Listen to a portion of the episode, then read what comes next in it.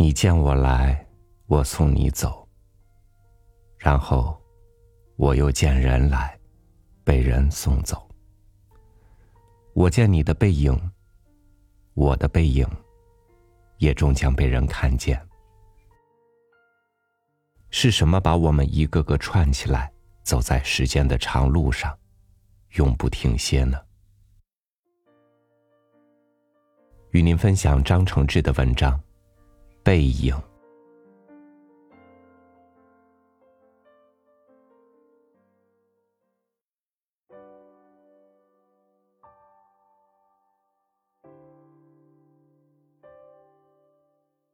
成年以后，有时我会在恍惚中陷入一种若有所思的混沌中，有些儿时的影影绰绰的幻影。在那时，明灭疏忽的掠过空茫的视野，我感到了一种诱惑和神秘，但我不能解释，那是什么呢？像一些匆匆而去的、避开我注视的背影。那是在小学二年级还是三年级？反正是在去上学的路上。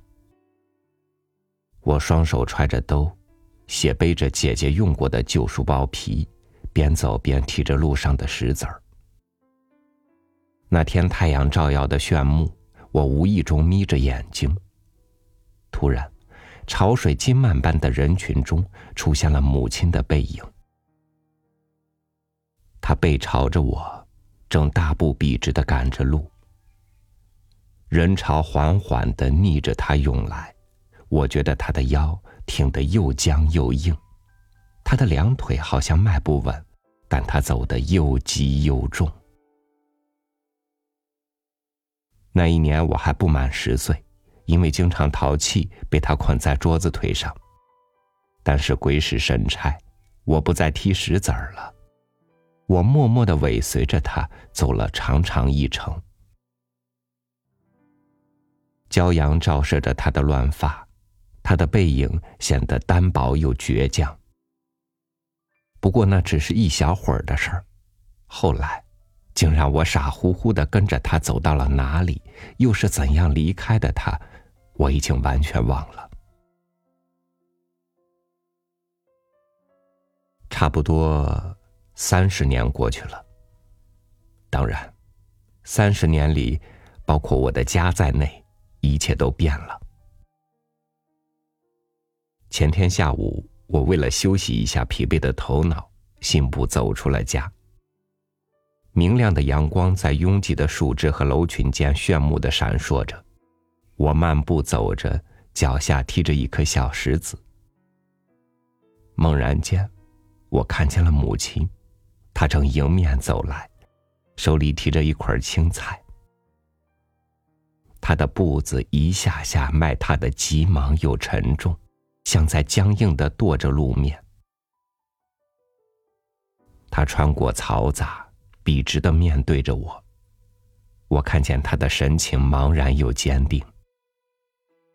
在那一刹之间，我被一阵难以名状的感动攫住了。我简直忍受不住这感动的冲撞。奇怪的是，在这眼中清晰而灼烫的走动着的。并不是他此刻银发苍颜的形象，而是一个恍如隔世的、充满神秘的背影。三十年是一个轮回吗？或者换一句话讲，是一个光阴吗？然而，我所以感到激动，是因为我在记忆了差不多三十年的一个背影之后。终于看见了一个迎我而来的母亲。我像在说梦。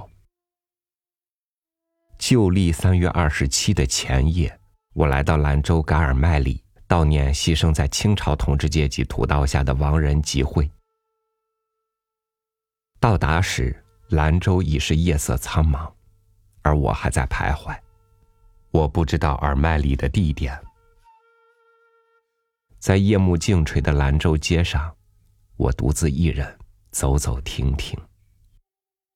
我无法寻人问路，我知道，如果听到我的来意，兰州会感到古怪的。这时，我看见了一群农民，一群农村来的回民。他们背对着我，夹着麻包皮捆，正走得匆忙。我看见那一片在夜雾中暗淡亮着的白帽子时，差点失声喊起来。可是我只是默默的跟上了他们。我已经成人了，我已经学会了藏起或抑制住心中的感情。他们笨拙硬直的背影在我的面前朦胧的晃着。我觉得我已经能从那姿势中感受到他们的戒备、他们的自尊、他们与这都市的隔膜，以及他们固执的认准的目标。他们拐进了一条小巷，没有路灯。我睁大眼睛辨识着他们那些黑黝黝的背影，一些白色的圆点儿在那些黑影上面，像是启示的信号。我来了，我在心里悄声呼唤着，像你们一样，我也来了。我跟定了前面那些古怪的背影。加快了步伐。第二天，我的两眼看见了一个波澜壮阔的伟大场面：两万农民从陇东河西，从新疆青海奔涌汇集于此，人头攒动的海洋上，尘土弥漫。无闻的农民掀起了直入云霄的呼啸，为说谎的历史修订。当两万人汇成的大海在我眼前喧嚣沸腾，当我真真的看见了两万个终日躬耕荒山的背影在拥挤呼喊，当我震惊的知道，自从乾隆四十六年三月二十七清朝刽子手是一枪血洒在兰州城墙以后，二百零四年之间。无论腥风血雨、苦寒恶暑，回回撒拉东乡各族的人民年年都要在此追悼诵念。我激动的不能自制。那些染血的城墙早已荡然无存了。岂止乾隆年号，即使改朝换代，也已有三次。二百零四年。对于一个统治者来说，不仅是太长，而且是一个恐怖的数字。而人民，我凝视着那两万背影，我明白了，人民要坚持着心中沉重的感情，直至彼世。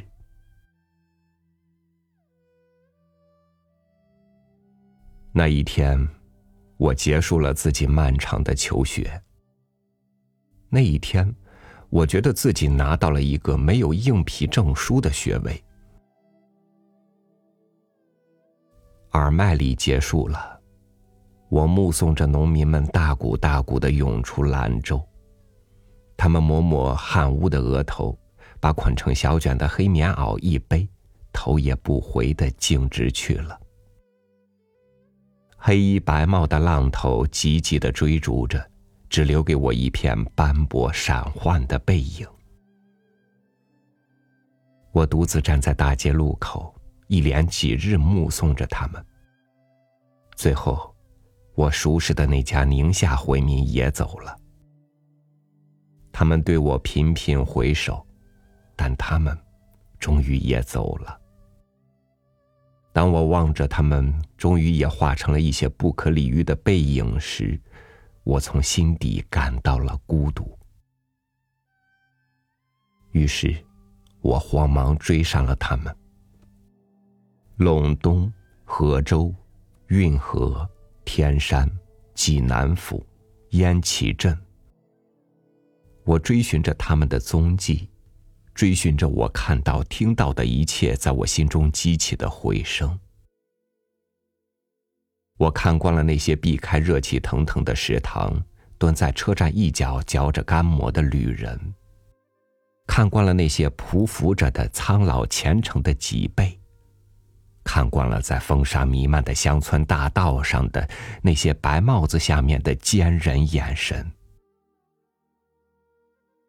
我惊奇的感到，在奔波中，目的似乎消失了。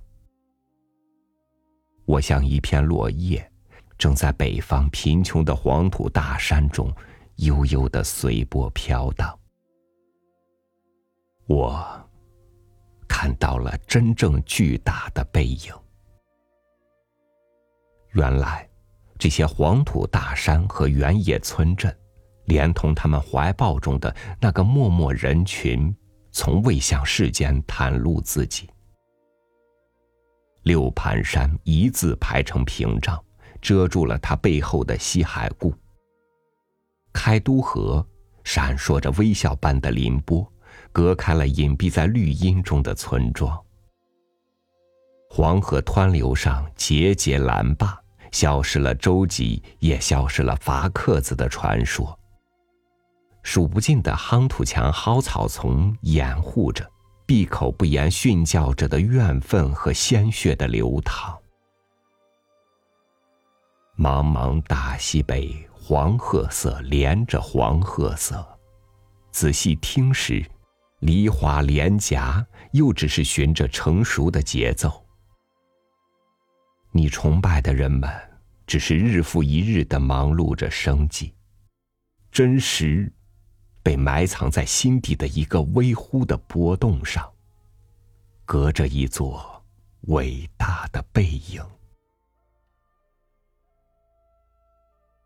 每当远行将归的时候，我总是在别离的瞬间愣怔一下，心里总是在那一瞬闪过这个无法理解的背影。你什么时候才肯转过身来呢？生我养我的母族，要等到哪一次沧海桑田的时刻，你才肯从这世界上迎面而来呢？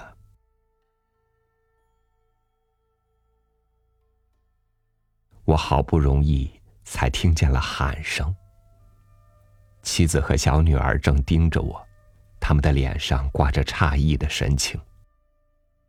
小女儿奶声奶气的嚷道。爸爸，我叫你，你怎么不答应呢？妻子也说：“孩子喊你喊了好一阵功夫了。”他又补充道：“可是你一直背对着我们，不回头。”我把小女儿搂紧在怀里。歇歇吧，爸爸。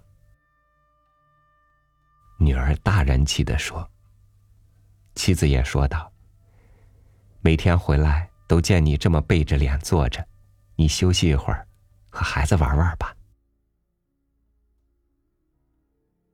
我想到了那个背影，我在别人的眼中也已经变得像一个背影了吗？我回忆起有一次，我一路走着去车站。到了车站，突然有人猛击了我一掌，原来是个朋友。他大惊小怪的嚷道：“嗨，一路走着跟着你，可是走了一路也没认出你，干瞧了一路你的后背。”这么说，我变了。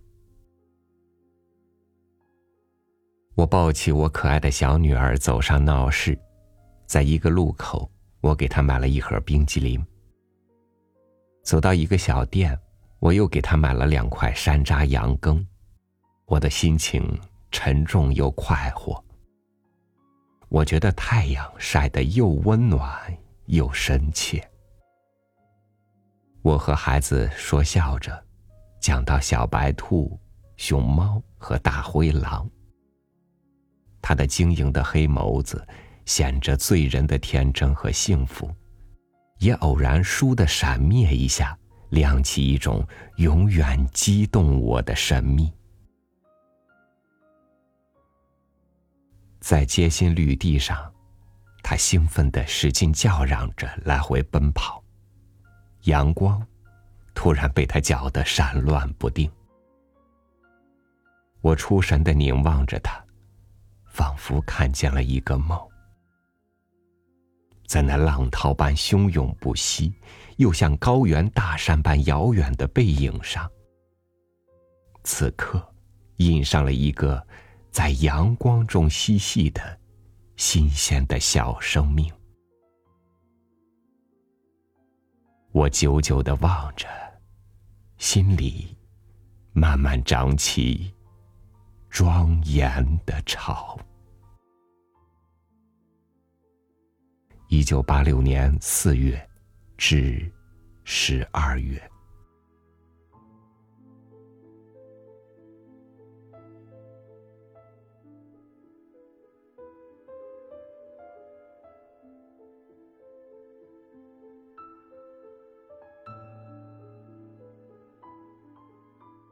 每一片生机盎然的土地上，都有着英雄母亲对生命的滋养。